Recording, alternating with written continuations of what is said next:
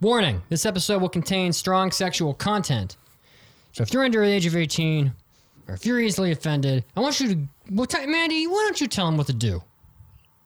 You can get the fuck out or you're gonna get arrested by by a hentai cop. Ooh. and I don't want to get any mm-hmm. goddamn pussy ass hate mail from you because I get enough of that shit already. So you just clam it up. Put your little papers really and pencils away. Oh yeah, but you shitting me? People on About Twitter, hentai episodes? people on fucking no, not about the hentai Oh, okay. episodes usually, but like regu- the regular episodes, yes, absolutely. Facebook and Twitter. Mm. Welcome to the hentai episode. This is hentai episode 111, and we have a special guest for you today. I thought, you know, I, I listen to Howard Stern, and he always does all kinds of amazing, interesting bits, and he has unlimited resources, which you know makes things easy for him, and he has a huge staff. But um, in the past, they've done things like bringing strippers on to talk about sex or whatever the fuck. And, you know, I know that women, and probably men too, have a particular inclination at times to like a man in uniform. So I thought that I would bring for you today a real life police officer. We're going to call him Otaku Cop. And he's with us today. So why don't you go ahead and say hello to all the people that are listening? What's up, guys? How y'all doing? So I have I have some questions for you. I'm going to kind of like introduce you to our people here. No problem. So, where are you located? What is your position? And what is your favorite anime? Okay, I'm located in one of the many counties in what we call the DMV, which is DC, Maryland, Virginia. So I am patrolling. I'm a beat cop. So I, if you call 911, I am the guy that responds, uh, along with my squad mates. And uh, yeah, so we're pretty close to DC on the Maryland side. And I imagine that I imagine the DC area is probably a fairly uh, it's a very populous area. So I imagine there's probably a lot of strange and I imagine the crime rate not all that low in that area. So you've probably uh, gotten yourself into some stuff, haven't you? I have. Our county alone typically receives close to 3,000 calls for service a day. A day. A day. Holy shit. Holy shit. How many how many police officers do you guys have that respond to so many calls? Our entire agency is 1,500. And Okay. so it's broken up into areas of patrol essentially. So uh, we have Adam through Williams sectors.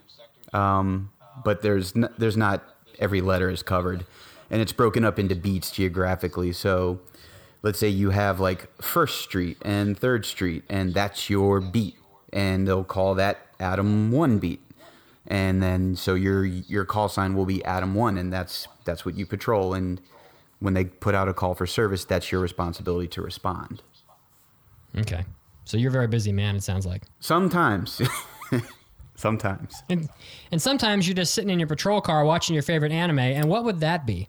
Uh, well, uh, as of right now, because of you guys, uh, my wife and I got into Haikyuu, so Haikyuu. we, we plowed through that. We plowed through that. So when I'm in my cruiser, though, I'm usually trying to keep to keep up with the seasonal anime. Um, but I also am watch going through Major right now, the first, not the second. the original. Major. Haikyuu's a good choice. Haikyuu's a great I do. Love Haikyuu. I, I named my Persona Five character Shoyo Shoyo Hinata. Oh, nice. So, yeah. Most people, most I'm a people like Kenma Haikyuu. fan. And then if not, then I'm I'm usually rocking Studio Ghibli stuff. I grew up on Studio Ghibli stuff, so Nausicaa, or when I was growing up, Warriors of the Wind uh, Uh-huh, is my favorite. Yeah. Nausicaa, oh my god, she's Nausicaa's always been one of my anime girl crushes. I would bang the life out of Nausicaa. She is. I actually proposed to her in college on Facebook, and she rejected me. She said that she that she was already married to the forest, and so I couldn't have her. But I was still banging the hell out of Nausicaa.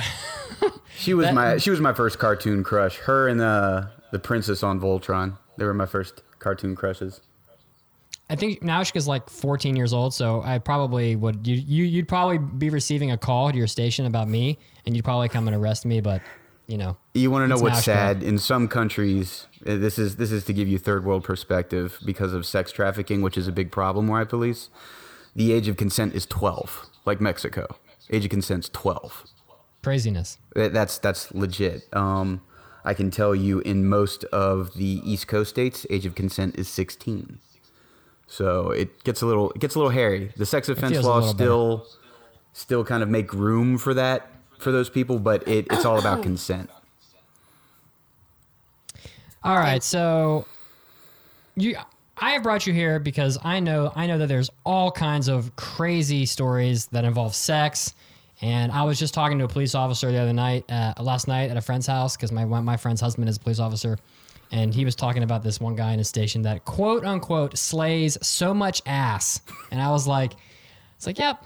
So that's what we're going to be discussing today. But I know that people are all definitely also interested in just like cop stories in general. Yeah. So do you would you be able to share with us a, a particularly crazy police officer related story that you've had to deal with? It could be anything. It could be Sure. like Sure, dead sure. bodies or whatever the hell. This is what I'm excited for. I love Here true we crime, go. so I'm excited. So I'll frame I'll frame it up for you guys. It was nine o'clock in the morning, Saturday, and we get a call. This woman calls and says, "There's a dead toddler in a trash bag on my porch." Oh, my God. gods. What the fuck? So immediately we're all going lights and sirens priority because you know when someone says there's a dead toddler in a trash bag on my porch, of course the world is coming. So we get there, uh, we examine the trash bag, and thankfully it was not a toddler. However, Oh god. it was a human torso Oh my god. just goodness. a human torso. So uh, we did a kind of a visual examination of the proximity, and about ten yards away there was a second trash bag. Oh Jesus. You open the trash bag there, there was uh, an arm, an arm. So it was like, okay, now now we've got clearly a dead body, and it's been chopped. Look over about 20 yards to the right, there's a third trash bag. Go into that trash that- bag, and sure enough, Holy shit. head and an arm. Guy had been had all his limbs severed. So, because of where we patrol, um, MS-13, if you guys have ever heard of that gang, is a big problem in the DMV. It's a gang. Oh, it's a gang crime. Yeah, it's a El Salvadoran gang, Mara Salvatrucha. So okay. they have a lot of activity in the area, specifically like Northern Virginia and parts of Central Maryland is where they're usually pocketed. Anyways, when we saw that and our victim was a Hispanic male, first first thoughts went you to even gang tell? killing. How can you even tell he's a Hispanic male he's all Uh, chopped up? you you kind of you, you deal with people as much as we do. You can kind of make an educated guess, but um, he appeared to be a, a Hispanic male, and the way that his body was chopped, it was just a kind of an assumption. Okay, maybe this is a gang killing. So we get the gang unit out there, and we've got the entire apartment complex shut down. Keep in mind, this is an apartment complex that has 900 units, and there's people trying to leave for work. There's people trying to come home, and we're trying to secure the crime scene because we're missing limbs. We're missing legs. We're missing feet. We're missing another arm. So um, this is where it kind of sucks to be a police recruit. Did you find the head? yeah, yeah. The bag, the bag on the path 20 yards away had had the head and an arm. Why, why separate them into different bags? I'll Is get to like that. The the, is- the, okay, the answer is revealed. So Oh, God. so we're doing we're we're we're securing the scene. You know, you've got probably about 50 officers on scene, homicide gang unit, and we're all just trying to get the scene fully secured and start looking because we're missing limbs. So we made a page out for the police academy, and uh, sure enough, the recruits got called out, and they had to put on biohazard suits, and they dumpster dove every dumpster Ugh. in the property. gods? But That is that is a shit ass job. as luck would have it, all the limbs were recovered. They so basically what they were trying to do, and this is kind of like uh, an ID channel type scenario, but if you really want to get away with a murder, honestly, chopping up the body parts, putting them in trash bags and separate dumpsters on trash day, probably not the worst idea to try to get away with something like that. So, anyways, just because they're gonna come and take the body away? yeah, we've got the body secured, right? So now it's just a matter of documenting everything, taking pictures, trying to get as much as we can. Then a guy approaches our detectives and says, "Hey, my brother's missing." Oh, fuck. You're like, your brother's missing. Oh no. And he's like, yeah, yeah, he lives right over there and points to an apartment that's probably about 150 yards away uh, from where the body was found. So they're like, uh, okay, so they go looking. Come to find out that he lived there with two other guys. None of their uh, immigration status was uh, documented. They were all undocumented immigrants. So um, they did a little So bit more digging, and uh, they also had um, a, a couple other people on scene. They found out after they went inside the apartment that um, they had used bleach and wiped a lot of surface area down. So clearly something had happened in that apartment. So they do all the chemical testing and everything, and sure enough, the, the, the appropriate chemicals brought up that inside the tub was had been a large amount of blood. So after they identified their two suspects, because they did were able to identify two suspects, they caught one. We actually caught one, um, probably about three days later. Uh, and I kept up with the case because I lived in that apartment complex of all things. Um, that was my home. so Oh God. I was was, your home? it, it was. It, I lived in that apartment complex. I, some apartment complexes will take on police officers and give you a discounted rent if you kind of act as a courtesy officer. So, you know, if you, perks. you have a musical music complaint or marijuana smell, whatever, you can call the courtesy officer. And even though I might be off duty, I'm always on duty, so I'd go and check it out and mediate the situation. But um, I lived probably three buildings over from where it happened.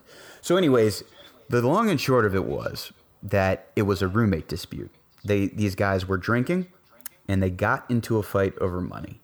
So one guy oh, was into MMA, and he Oh, put boy. his roommate in a chokehold because the guy was swinging crazy. But he he cracked his windpipe and killed him. So it was an accident. So it was an whole thing? accidental death. Oh. However, because of their undocumented status and the fact that the roommate was dead, they're like, "What do we do? What do we do? What do we do?" So their thought process was to throw him in the tub, break out a circular saw, and break Holy apart the body. And What an extreme like escalation though. Is I that know. normal? No, I, that's not normal at all. Um, but what is normal is that mm, nine out of ten homicide victims know their killer. That's that's par for the course, pretty much. Um, so what happened was is as they were going to the different dumpsters to drop the bags, um, they they found out that somebody kind of saw them dumping and they got spooked. So they just dropped the bags and ran. And, and oh. that's why you had a trail of garbage bags with body parts. So, quick question: Wouldn't it be the best option if you're trying to cover up a crime? You say the dumpster's a good option because the dumpster, the garbage truck's going to come or whatever. But Yeah. if you put them all in the same dumpster, then the garbage truck's going to take the body, all the body parts and the different bags all to the same place. Why not put one bag in one dumpster, drive like ten blocks, put another bag in another dumpster, and just separate it? Because potentially the different trucks would take the trash to different places. Then you'd have like a body part in one area of the city, another body part in another area of the city. You're never gonna fucking find them. So I agree. Uh, that's um more than anything, panic sets in probably, and you're just Right. trying to think like quickest way possible to dispose of the evidence. Um, but they also found out the other guy fled to Guatemala, so he got away. But um, they did get one guy, and he was convicted of uh, first degree murder. So it was, uh, or no, second degree murder because it wasn't planned; it just happened. But that that was probably one of the. I was on that scene for a total of fifteen hours. Fifteen hours, yeah. Wow. And that was my off day, so That's a fucking That is mess. such a crazy escalation too. That's usually what happens in in this line of work. Certain incidents go zero to one hundred pretty quick. Good story though. that is pretty good. That's- That's it's- pretty fucking grisly. It's legit. say. Like if you if if you if later I'll give you guys if you want I can send you the actual info of the crime and you can look it up on Google because it's got articles. Dude, I dig that shit. Yeah. I'm, Man, he's I'm, like, I'm in. I'm a weirdo. Yeah. I love watching true crime crime shows. So That's my everyday. True crime is my job every day. I was reading uh, I'll Be Gone in the Dark recently. I I don't know. I dig that shit. Me and my mom. My mom's the same way. There is uh, Your mom actually and her video games and her murders. If you guys if you guys dig true crime, um, I know Netflix did that show recently about the FBI profilers. Um, that guy, that character is based off of a real man who who launched the profiling division. His name is, I think it's John Douglas, and he wrote um, the first nonfiction books about serial killers, and they were in a lot of uh, my crime classes. I had in college, I had a crime class, and um, a lot of the assigned reading was the John Douglas novels. But if you want, like, It's not. Oh, okay. I was gonna say it, wasn't the one. Um, uh, whoever fights monsters is that one of them? Mm, You know what? I'm not sure, but if you look up John Douglas FBI, he's got a bunch. I know one of them has the word darkness in the title, though. And he Okay. basically talks about the evolution of the profiling division and how he helped catch Son of Sam. And he actually talked about his interviews. Like, he actually did go and interview people like, uh, um, oh, what was that serial killer in Florida in the 80s? John something. Oh, this is by Robert Ressler. I had to look up who it was. Gotcha. Yeah, but that, that's some really good true crime stuff, and it's a it's a lot of what uh, that Netflix show is based off of. So you can you can learn a lot, and it gives you kind of a little insight into how wonky profiling can be.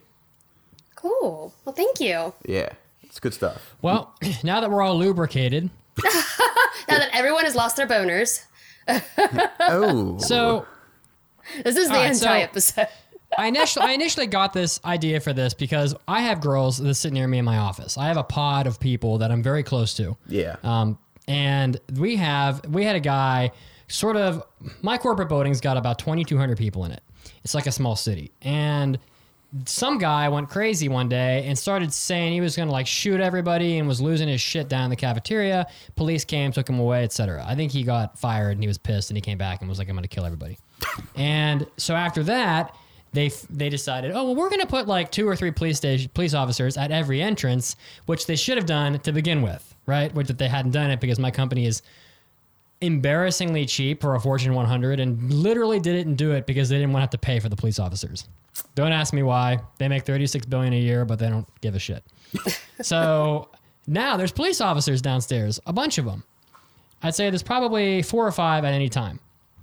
And of course, the girls that I sit near in my work area upstairs, I mean, some of them talk w- quite openly about how badly they want to fuck the police officers that are downstairs. They refer to themselves using specific terminology that I think we agreed not to use and on this podcast and are pretty open about the fact that they have a thing for cops and want to fuck police officers. And my first question to you, and maybe you don't have the answer, is what is your theory on why women love cops and firemen and other people in uniform so damn much? Like, what is it about? Because at least seems like cops and firemen are about tied, as far as I can tell. So, what is it about that that makes the women just like drop their panties? Like they just fall, like, they just like disappear. They don't even take them off; they just vanish. So, what is it? Help me out. I would say that probably the first thing is you you get a lot of uh, the old cliche "I love a man in uniform." I mean, ever since like I don't know, since like World War II, you know, a sharp dressed guy in uniform always has the the eye of some women. It, you know, not everybody is all about guys in uniform, but usually number one is you know if you you got a guy who's in a pressed uniform and you know he's looking sharp you know it certainly doesn't hurt it doesn't hurt you with how you look. So just the uniform itself is probably step one. I think step two uh, uh, the second part of it is power um, because there's an assumption of what comes with the job um, and they're just attracted to the power that comes with it. Like ooh you carry a gun every day don't you? I'm like uh, yeah it's my job. But some people are turned on by that. It's like oh do you do you use that gun? Do you pull that gun out? And you're like yes because i have to. Because I have to. but uh, sure. And it's it's really funny too uh, that term that we're that we're not using in this podcast. My wife she's uh she's very very funny. Um she's a she's dominican and she's like you know you tell those those ladies if any of them have anything to say to you they can come talk to me. And it's just she's she's she's like five feet tall but uh, I believe the damage that she could do. Um, so so uh, but definitely uh, that that whole power thing is is a part of it. And i think it's the element of you do danger for a job. Like everyone's kind of uh, it finds danger to be you know there's there's this aspect of adrenaline with danger so you know they're like oh my god have you shot somebody like the two questions i always get when people find out i'm a police officer is number one what's the craziest thing you've seen? And number two, have you ever killed somebody? It's like, good God, we're not all out here like firing lines in the Civil War, just lighting you ever people killed up. somebody? It's, it's not how it works. But um, I think I think the danger element, like just, oh, you arrested bad people, didn't you? I'm like, yeah, I arrested, I arrest all kinds of people. It, it's part of my job. So the danger, the power, the uniform, you put those three together, and there are some women who specifically, and men too, because I work with uh, with a couple of openly gay police officers. There, there's it goes on both sides of the aisle. Um, I'm sure it does. People people are very interested and attracted to those elements, and it, it you you get comments all the time. Uh, traffic stops, you know, you'll have somebody be like, "You don't need to give me a ticket. What do you think of these?" And it's like, uh, "You're being recorded, ma'am. Please put those away." I also wonder if it has anything bees. to do with desiring a hero, like uh, the thought of if something happened to me, he could come in and save me. That kind of thing. I think that's part of it because I think uh, I think a basic human need in a relationship is to feel safe, Yeah. and who who projects safety more than military, police, firemen, like their job is public safety. So I think that is probably that's actually probably the biggest element is mm-hmm. this the feeling of safety that that we would project both in our career and outside. Do you want to know what I imagine? What do you imagine? Here's when I fly off the rails and get really, really bad. I imagine, You? no way. I imagine that some girls love rape play, and I'm not even joking. I've been with a girl who likes this, and my imagination is you're coming, you're coming home, and like probably some role plays going on. Maybe she pretends like she's a burglar or something, and the and you're coming in and you handcuff her and she struggles and you and you she resists arrest and you fucking handcuff her behind her back or whatever, probably behind her back because a little le- more little le- more powerless like, that way, and then like maybe. Maybe you even take the bullets out of your gun and put the gun to her head, and you literally act out a hostile rape against the girl. And I and I know that sounds intense, except I know I've been with a girl who would fucking love that, and I have, and I know other girls that I've that have talked about that. So like that's sort of what I imagine is that there's like this element of oh like I can have my, every single bit of my power and human rights stripped from me in that moment, and that and that's hot for some people. That's what I imagine. Now I don't know if you would ever pull your gun out with the bullets in it and hold it to a girl's head, but I held a box cutter to a girl's mouth once. So I heard that know, hentai episode. Uh, That's not that. That's not all that different. that doesn't surprise me. That doesn't surprise me. So I think that that is. I think that that's a little dirtier, but I think that comes into play. And if I, and and and I bet and I bet that there are, are police officers that you know that may have done that. That, So, that don't know. what? The police officers That may what? have that may have done that literal act that I just described. Maybe It- with their wives or girlfriends or something. But It's entirely Um, possible. I can say I've never, uh, I've never once brought out my firearm during during sex. Uh, I'm too scared to uh, pull that thing out anytime other than when I absolutely need to because I know what it can do. right, And Understandable. And, and But but a I, better I yeah, for there are definitely some people that are into that hardcore, like crazy fantasy, just like you spoke about. I mean, it's like you also heard the story that I had from uh, our friend Brains, who had a guy who like lockpicked a girl's door, came in with a mask on, like a burglar, and raped and did rape play with a girl. And I was like, and at that point in time, I was like, I get that because I had sort of was playing around with that too at that time. But like that girl apparently was super into that, so definitely that that works for cop for like cop sex too. Anyway, now that we've accomplished that, um, and the reason why everybody is here is um, to hear some crazy fucking cop sex stories because you weren't always married. And um, I'm sure you probably have some stories. So, you know, we've all shared stories on this podcast. Liter- Even me, who is probably the most sexually deprived person ever, at least that's how I see it, has sex stories. So, Let's hear a sex story. We probably have time for two or three, but let's start with a good one. All right, I'll give you one personal one, and I'll give you one sex story that that got a cop fired. It's actually Oh, it's actually kind of funny, but Nice. my my story isn't anything too too crazy. Uh, I mean, I I used to uh, live close to the West Virginia line back back in your old stomping grounds, Mitz, Oh, and boy. uh, you know that along a stretch of 81, there's a there's a, a series of establishments that cater to the gentleman interest. Truck So- stops. Yes, yes, bars, bars with dancing, if you will. Uh, okay. So um, I I went. I used to go when I lived up there with friends, just just because there's really not much to do up that way at all. So um, I I kept in touch with this one girl. We were just friends for a while, but then after I went on a break with with my ex at the time, I was like, you know what? I, I'm I'm gonna see if she's interested still, and um, you know, she knew that I was training to be the police. So she was like, "Come up, but stay in your uniform." I was like, Uh, that fucking gives it away. "Okay." so I get up there, and um, she had an old, old, old, old, like O.J. Simpson size Ford Bronco, and it was it was like brown, like dirty brown, and I, she opens up the back. And this girl had gone to the trouble of putting out like all these blankets and pillows inside this massive uh, back part of the Bronco. And she was like, get in. I was like, oh, Oh, no. So I'm still in full uniform. Just like that, get in. I, I'm I'm in full uniform, but I did take off my gun belt because I was like, let me let me just take this off because I where this probably is going to go, I need to. You don't question her or anything. You're not like, why? You just, I mean, you probably must know. when an attractive woman tells you to get somewhere where there's pillows and blankets, you you just listen. That's, that's you just listen. and that's advice to live by, people. Take some notes. So I'm still in my my uniform, and she starts like unbuttoning my pants with her teeth.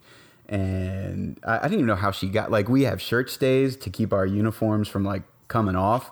She Oh, took off she took off my shirt stays with her teeth. I was like, what the heck? How did you do that? And, How many cops has she been with? uh, I asked her. I, I was like, she was like, "You're my first. She's like, "I always wanted to." I was like, ah. Liar. Yeah, well, you never know. Maybe there, there, everyone's got a first time. Uh, maybe she has. Maybe she has a mannequin in her house with a cop uniform on it, so she practices taking the uniform off with her It's teeth. entirely possible. I never went to her house, but um, you, so she she got my uniform off, and she was already in pretty much nothing, and I I fucked her crazy in that Bronco, and she was she was definitely a little on the alternative side, so she was like choke me, sp- smack me. All, all that good Oh, stuff. she I mean, to be every beaten up. everything you could think of. It, it was it was wild. It was wild. And this was like I had just worked the midnight shift, which is eleven thirty to seven thirty in the morning, and I drove to West Virginia right after I got off because I was like, "What the hell? Why not?" So, what time of day is this happening? this is like nine forty ish in the morning. We- Okay, and where Oh, in and where is this and where is this Bronco parked? At the end of some long gravel pathway by a farm where nobody was. Okay, all right. Because my question was going to be, how many little kids saw or heard that Bronco rocking around, Oh, rocking around? I, I'm sure. I'm sure uh, nobody saw us because I was like super, super paranoid. I was like, someone sees my uniform, I'm gonna get fired. This isn't a good look. Uh, but, but I really wasn't worried about that once things got started. So, um, this is a West Virginian girl, yes? Yeah. What was it like getting a blowjob from a woman with wooden teeth?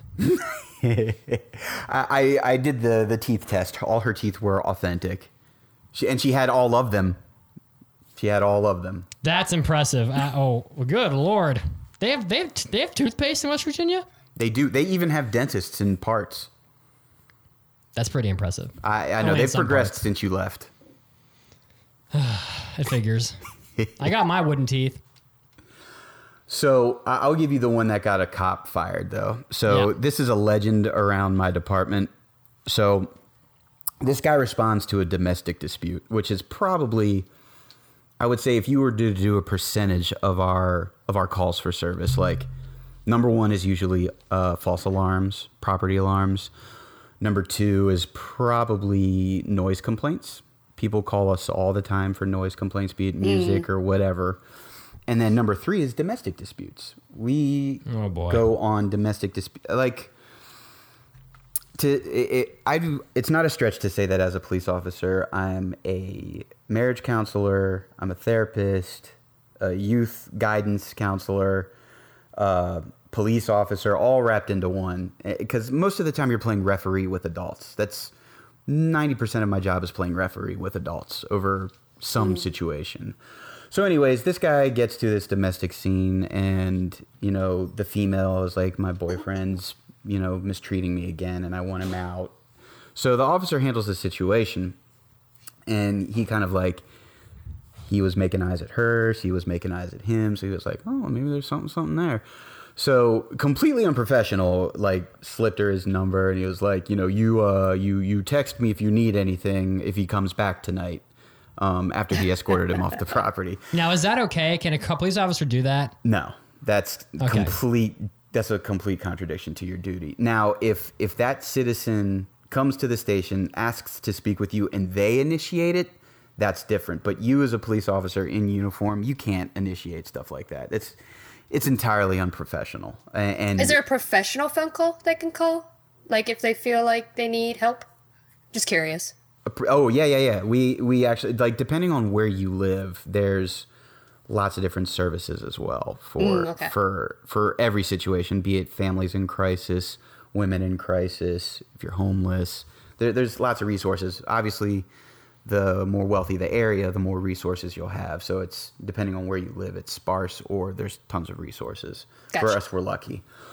So um, sure enough, he. Um, because he wrote the he wrote the report um, he got her phone number so he texted her and was just like hey so what's up and she was like yeah i don't feel safe uh, i think he might come back so this officer took it upon himself to go back to the house and he and the girl hit it off and she basically was like, you know, I want to suck your dick. And so he was like, oh, okay. But she had one condition. She said, do not finish in my mouth. And wouldn't you know it, one thing leads to another. He finishes in her mouth. So, why- she gets mad, tells him to leave, and that's the end of it. Or so we thought. Next thing you know, this woman shows up at the police station where this officer is stationed out of with a shirt which she had spit the semen out uh, onto Oh, and said that. I told him not to finish. And so, Whoa, whoa, whoa! say- Wait a second. So he's asking you for advice on the situation beforehand. what? You said that you told him not to finish. Oh no no no no no no no not me. No, she no this is this is the him. scenario. I I never knew this officer, but he, this scenario was a legend in our department because she basically told him just don't finish in my mouth, and he did. So she was like, all right, fine. So she threw him out, and the shirt she was wearing, she spit out the the evidence onto onto the uh, onto the shirt and was like, drove to the police station and asked to speak with his supervisor and presented him with a cum stained shirt and said, "This is what your officer did to me." no. So he he lost his job. People think police don't get held accountable very much, and in a lot of the high profile situations lately you've seen in the media, that has been the case because of grand juries. But I can promise the listening public, police officers get held accountable all the time. I've seen officers taken away in handcuffs, arrested, lost their jobs. So there is accountability. It it all depends on the department. Okay, so that was a cool story. In other words, in other words, he taught ev- all policemen everywhere a lesson. Fuck the girl, just don't blow your load. or or or Right? is uh, listen to the woman. How about that? Just if if she asks for something, do it. Just listen to the woman. It's it's it's, it's advice really- to live by for all men. Just listen to the woman. it's really not that hard to pull your dick out and just blow your load on her chest or something. So I don't understand why it has to. Well, he, Well, you know what? Um, I, Maybe I. I actually arrested a 14 year old who had been raping his 11 year old cousin over the course of four Oh, years. no. And um, Oh my god. his excuse given was he gave in to his urges. Well, that's probably what happened. Not a very good excuse. No, but it's one that most people use. All right, let's see here. Let, maybe we can do a, a quick fire round here. Um, have you ever had sex in your police car?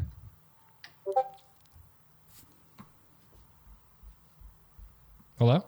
I'm here. Did we lose? Yeah. No, we're it's here. A, quiz a quick fire round. Have you ever had sex in your police car? Uh, when I was a rookie and I had split with my ex, um. I did get I did get roadhead in my in my cruiser, not in uniform, but um, I was we were driving around late, and uh, I just threw my jacket over top of her head, so it's just all you see is like my passenger seat with my police jacket over top of something, and I'm just like trying to maintain focus while driving. So you are riding around with a chick in your car, off duty, I'm guessing. yeah. And well, okay.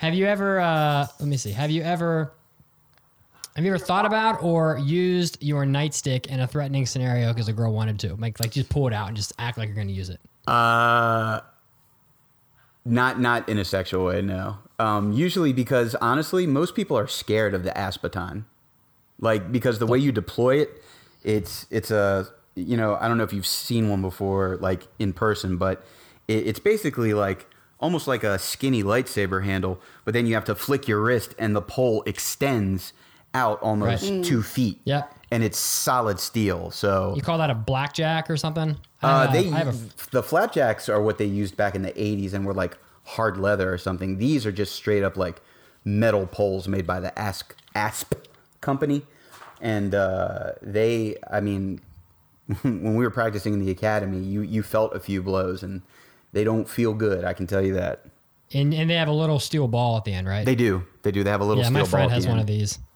I don't know why he has it in his car. I don't know why, but he does. I guess for protection, better than probably better than having a gun in your car because you know. Yeah, You're a lot, I, I don't recommend you're, You're, you're a lot less likely to kill a person with with a with a but police baton thing than you are with a gun. yeah. Um, okay, so um, we have some more time here. Do you have you have any other uh, f- crazy fun sex stories you want to share with us? Crazy fun sex stories.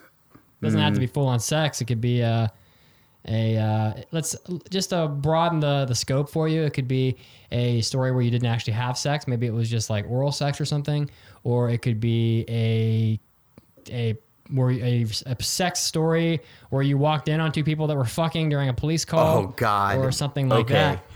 That's so.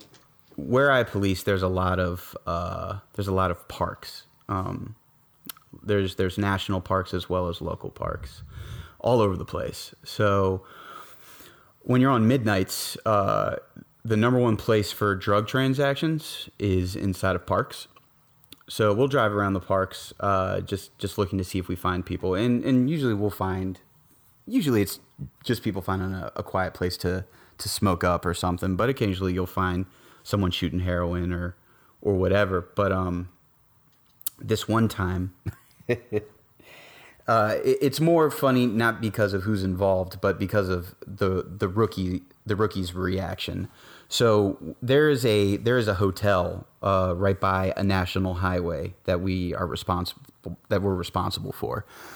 And we get a call from the manager that there's a uh, suspicious vehicle in the parking lot with four people, and um, and uh, he wanted us to check it out. So we get there, and you know we we put the lights on the car, and obviously there's um, something going on because the windows are all fogged up, and you can also smell a ton of marijuana. So so we get we go and tap. Hot, they're hotboxing their car. They're hotboxing the car in more ways than one. so fucking stupid. They- dumbasses. they- so they're hotboxing the car and they're having sex in the car. So they're they're going for the two for one Probably special. awesome. So we That's just had a awesome. we had a rookie start and we were like, all right, rookie, do your thing, go go initiate the uh, the interaction, and so and so um, he uh, gets there and. So there's two guys in the car, and they're getting they're getting blowjobs while and they're smoking blunts while getting the blowjobs. So I'm not gonna lie, that sounds kind of awesome. it- it- it- there's worse things. Um, so he gets everybody out of the car, right? and instantly, me and my partners all recognize what we're seeing, and um, it was very clear that the two gentlemen who were getting the blowjobs did not know, and neither did the rookie.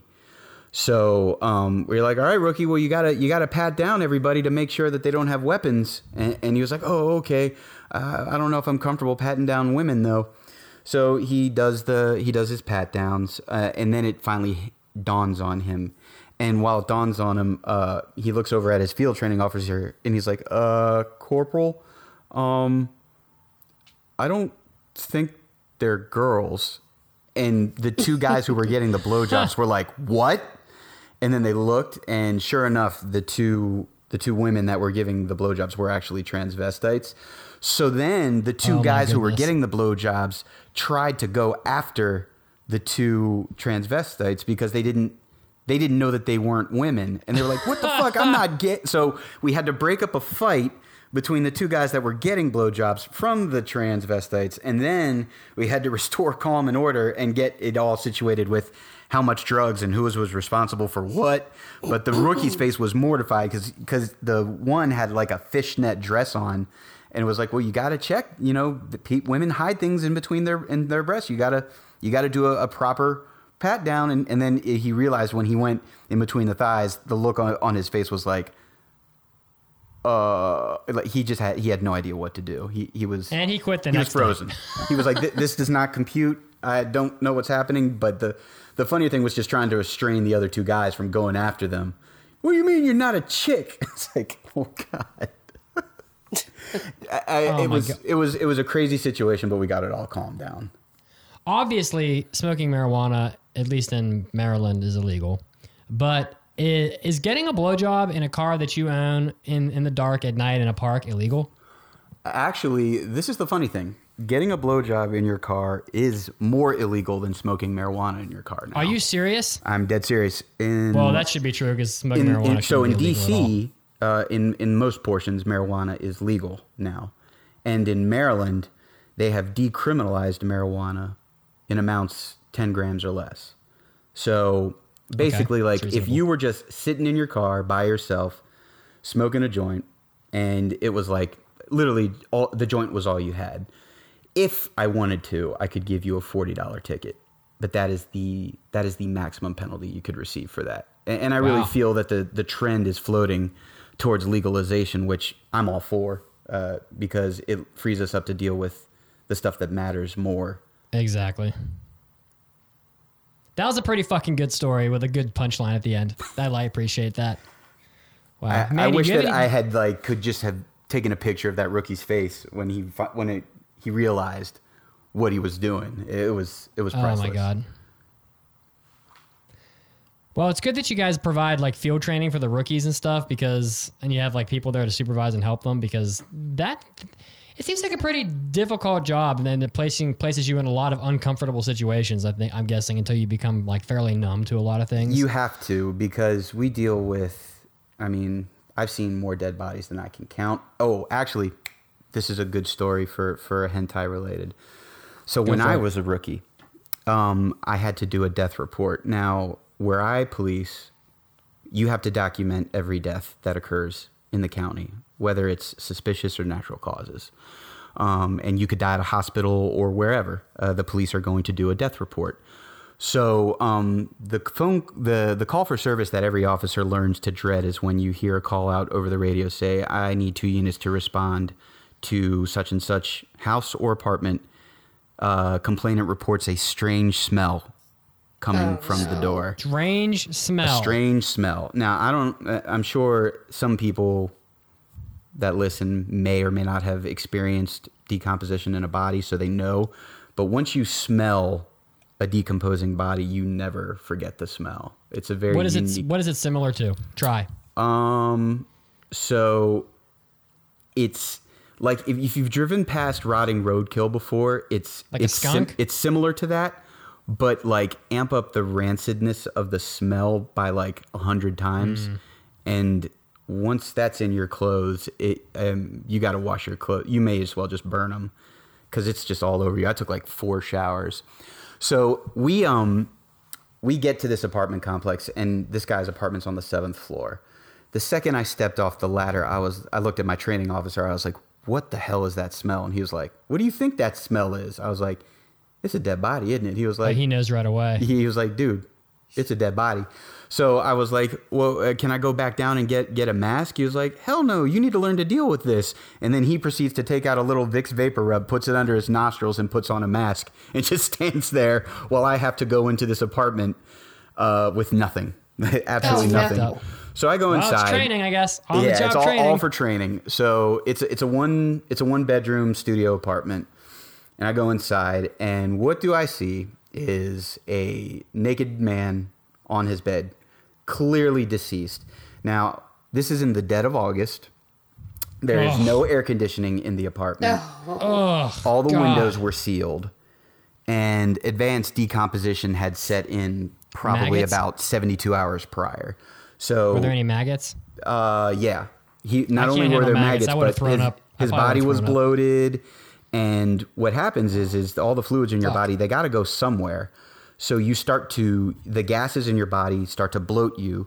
So you kind of Mm-hmm. look like a blowfish in the face. Yeah, it's you're really unrecognizable. It looks like somebody beat you up because your face is so puffed and your body is so shit. puffed.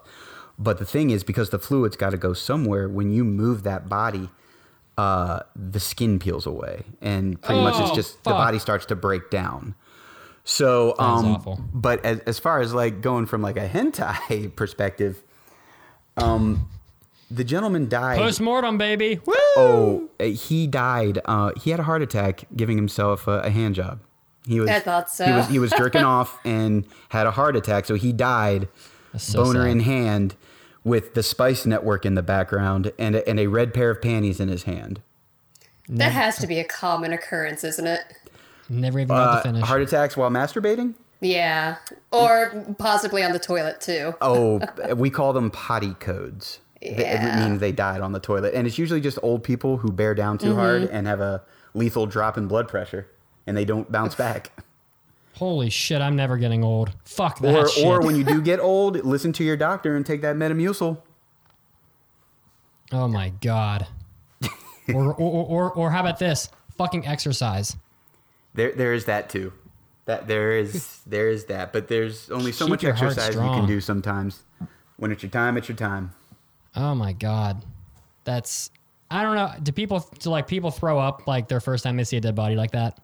Depends. Uh, I thankfully kept it kept it down, but um, another officer came in just to kind of see what was going on, and she instantly turned around and threw up outside of the outside of the house. I instantly, as soon as I went inside, knowing I wasn't going to be able to do anything with like covering my nose, I was like, okay, I am mouth breathing the entire time, and I'm not differentiating.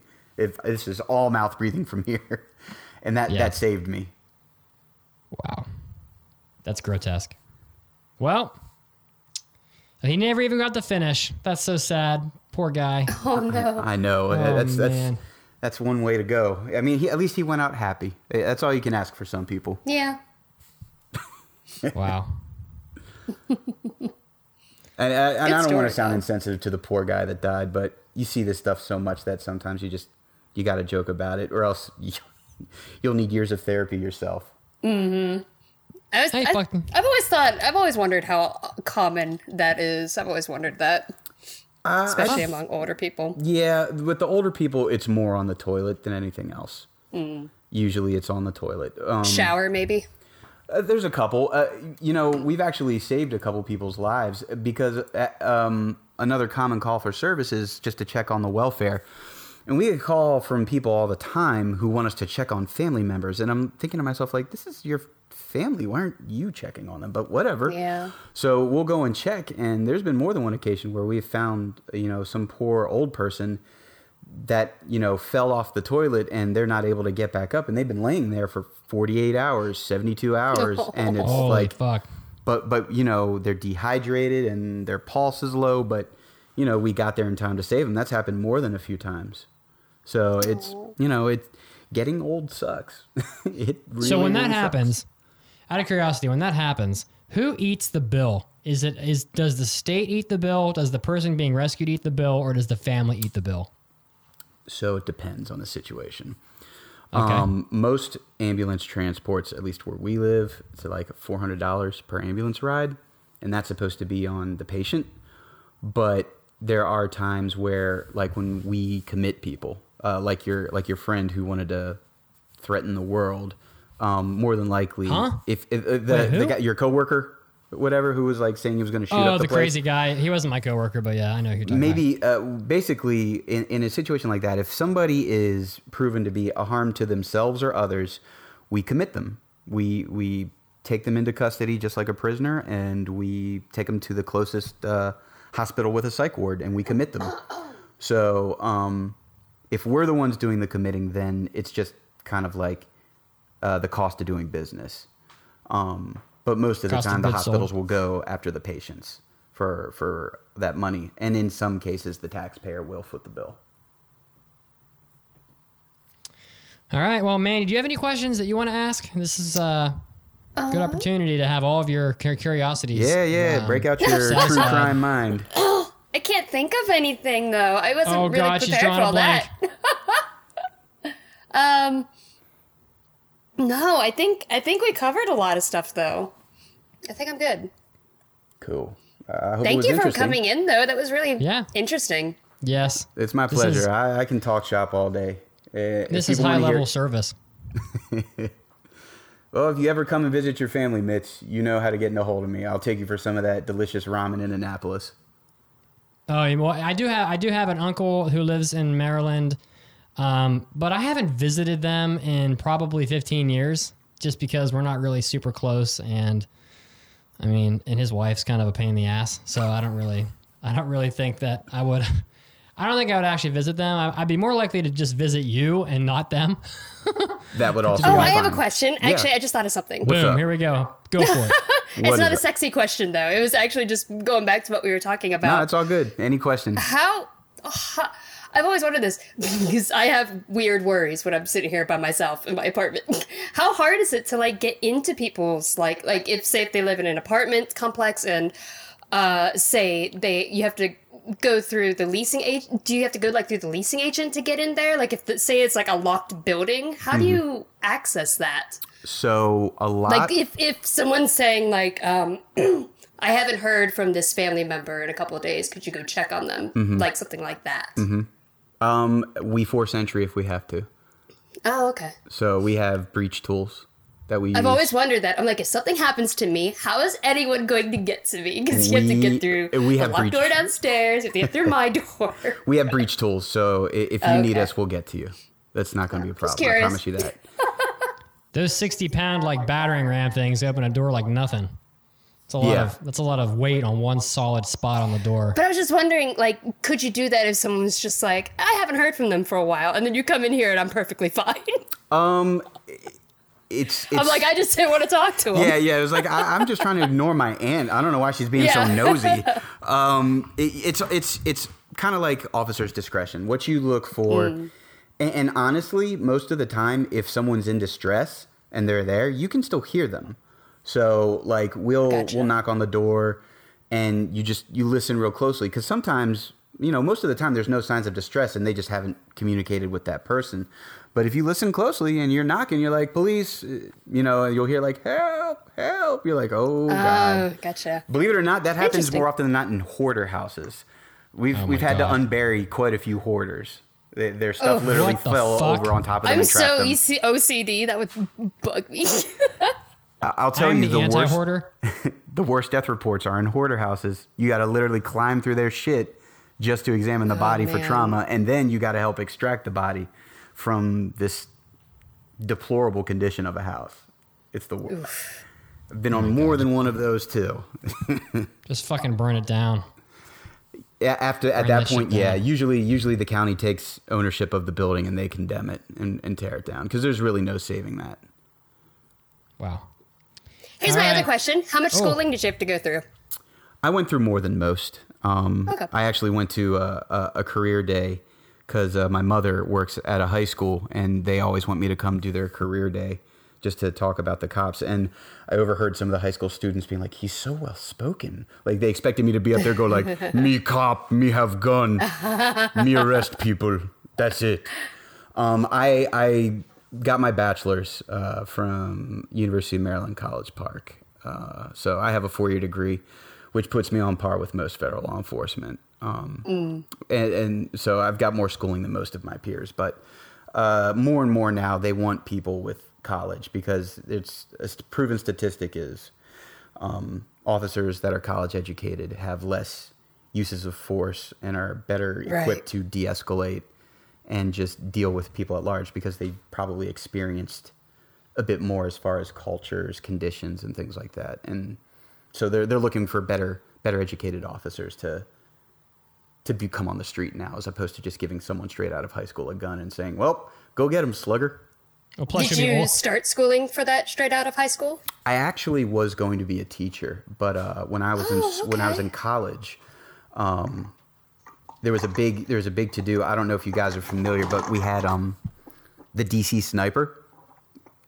Uh, Okay. Right before 9/11, we had the DC sniper, and that happened very very close. I actually went to high school with the son of the first victim of the DC sniper. Oh no. So, um, and he was he was killed about three miles from my grandparents' house.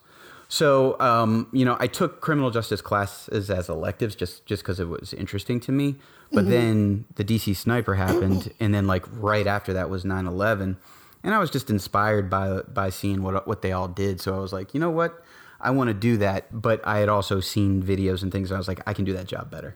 I can do that job the right Oh, way. nice. So that, that was that was That's really my inspiration to do it, and you know, it's it served me well so far. I'll, I'll be an officer six years in November.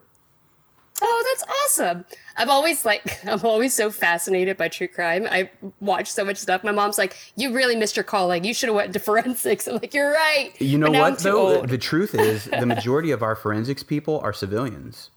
We have a forensics Oh, really? division, and most of them are not deputized police officers. They just have a strong background academically. so I could be like. Sherlock. I could just show up Yeah. and be like, I solved it. Yeah, yeah. You would have a civilian Enter ID my mind number. palace. yeah every every major crime scene uh, we usually call out evidence techs to and you know most of them are not uniformed sworn officers That's awesome. So they I'm help buying us- my Sherlock hat right now. yeah if you've got a science background and it's something you're interested in there's nothing to stop you i've been trying to get mitch to become a cop for a couple weeks now Oh, you've been working on me. the life the life is actually pretty good you I know? told my mom that you that that a friend of mine from my Discord was was taught, was trying to convince me to become a police officer, and she about shit her pants. she was not pleased, and I was like, "You gotta settle the hell down, right? Just calm your tits." I didn't actually say that to my mom, but well, I probably would have. Maybe I did. I don't But for your true crime stuff, Mandy, I actually um I took an evidence class through my department to get certified in in crime scene uh, collection and processing, and um one of the speakers at our class was um the lead investigator on the naval yard shooting. So we Oh, actually okay. got to see um, the uh, the FBI's 360 degree camera system that documents a crime scene. Like we got to see the video footage and photos of everything that went down in the naval yard up until when they took out the guy that was blowing away everybody with the shotgun. We we got to see all of that. It was so interesting. Damn. So, where do you, how do you get started in that? Now I'm just like, I'm asking like, okay, so uh, I want to be the otaku detective. you be the otaku cop, I'll be the otaku detective. I'm that ready. works for me. Uh, so basically, what you do is you look at the thing is there's so many police departments across the country. There's no like we have sheriffs, we have police, we have state troopers. We uh, there's so many different departments, and I'm sure it's the same where you are. What you do is you just reach out, and usually it starts as an internship, and then you know if you if you do well, they have openings. Like there's openings all the time for evidence techs, and you put in, and you you get hired. Like like I actually went through the police academy with a girl who started off as a civilian evidence tech, and she went through the police academy, and now she's a detective for crimes against persons, That's so awesome. and she's all of five two. Maybe 100. Me 100. too. I'm She's- five two. She's like Oh, five man, two, you're like me. 110 I'm fucking pounds on her on her heaviest day, maybe. So it's certainly a possibility. Like I went through the police academy at 33. So I tell everybody, you know, if you really want to change your career do something that you're passionate about, don't let time stop you. I'm Go. 32. I'm ready. Hey, there you go. Mandy's gonna fucking do this. I think you should I'm gonna do, do it. it. Her I'm gonna become the female Sherlock. Yo, if you become otaku detective, I will high five you through the internet because that It'd would be badass. amazing. That would be badass. I think you'd love it too because you really, a lot of people don't get to go home every single day and be like, you know what, I'm I made a difference today. I Mm-hmm. did something. I did something positive today. You know, and that's probably the coolest aspect of my job is even if I have to lock somebody up, Yeah, I that's did awesome. good that day. Thank you so much for sharing and coming on. That's Hey, no a lot of problem. Anytime you're in a mood for some ru- true crime, you reach out to me on Discord. I'll, I'll oh, I'm, fill your head with I'm stories. ready. Send So them all my way. It's a level of service that would have even Howard Stern jealous. You hear that, Stern? We're coming for you. You better watch your old. You better watch your old man ass with your black hair afro. We're coming. All right. Well, uh, well, I'm just going to continue to refer to you as uh, the Otaku Cop. The Otaku Cop. Thank you so much for joining us. I know that, and I am, I am confident that everybody that was listening to this had a an experience on this podcast that they probably have never had on a podcast before, and that and that's what it's all about, right? So, so thank you for making our content so so enriched and valuable and It's my pleasure, man. We'll do it anytime you want. I have a feeling that that um this may not be the last time they hear of the otaku cop, but but we'll we'll give you some time to generate some more uh, crazy stories, so that um, Don't worry, I go back if on that's regular shift need. work starting on a Wednesday, so I'm sure I'll have stuff for you. Nice. cra- crazy stories coming up. All right, let me play the outro here. Where's the fucking drop? There it is. All right, all right, everybody. Thank you so much for joining us, uh, for contributing to the podcast, and thank you again to uh, to the Otaku Cop for for coming on and making this episode a, a little more interesting than it would have been otherwise. And um, until uh, until we hear from you guys next time, fuck off, go fuck yourself, and No, don't do that. and uh, I don't know, fuck off again. Be lovely. Have great days. We'll see you guys next time. Bye. Bye.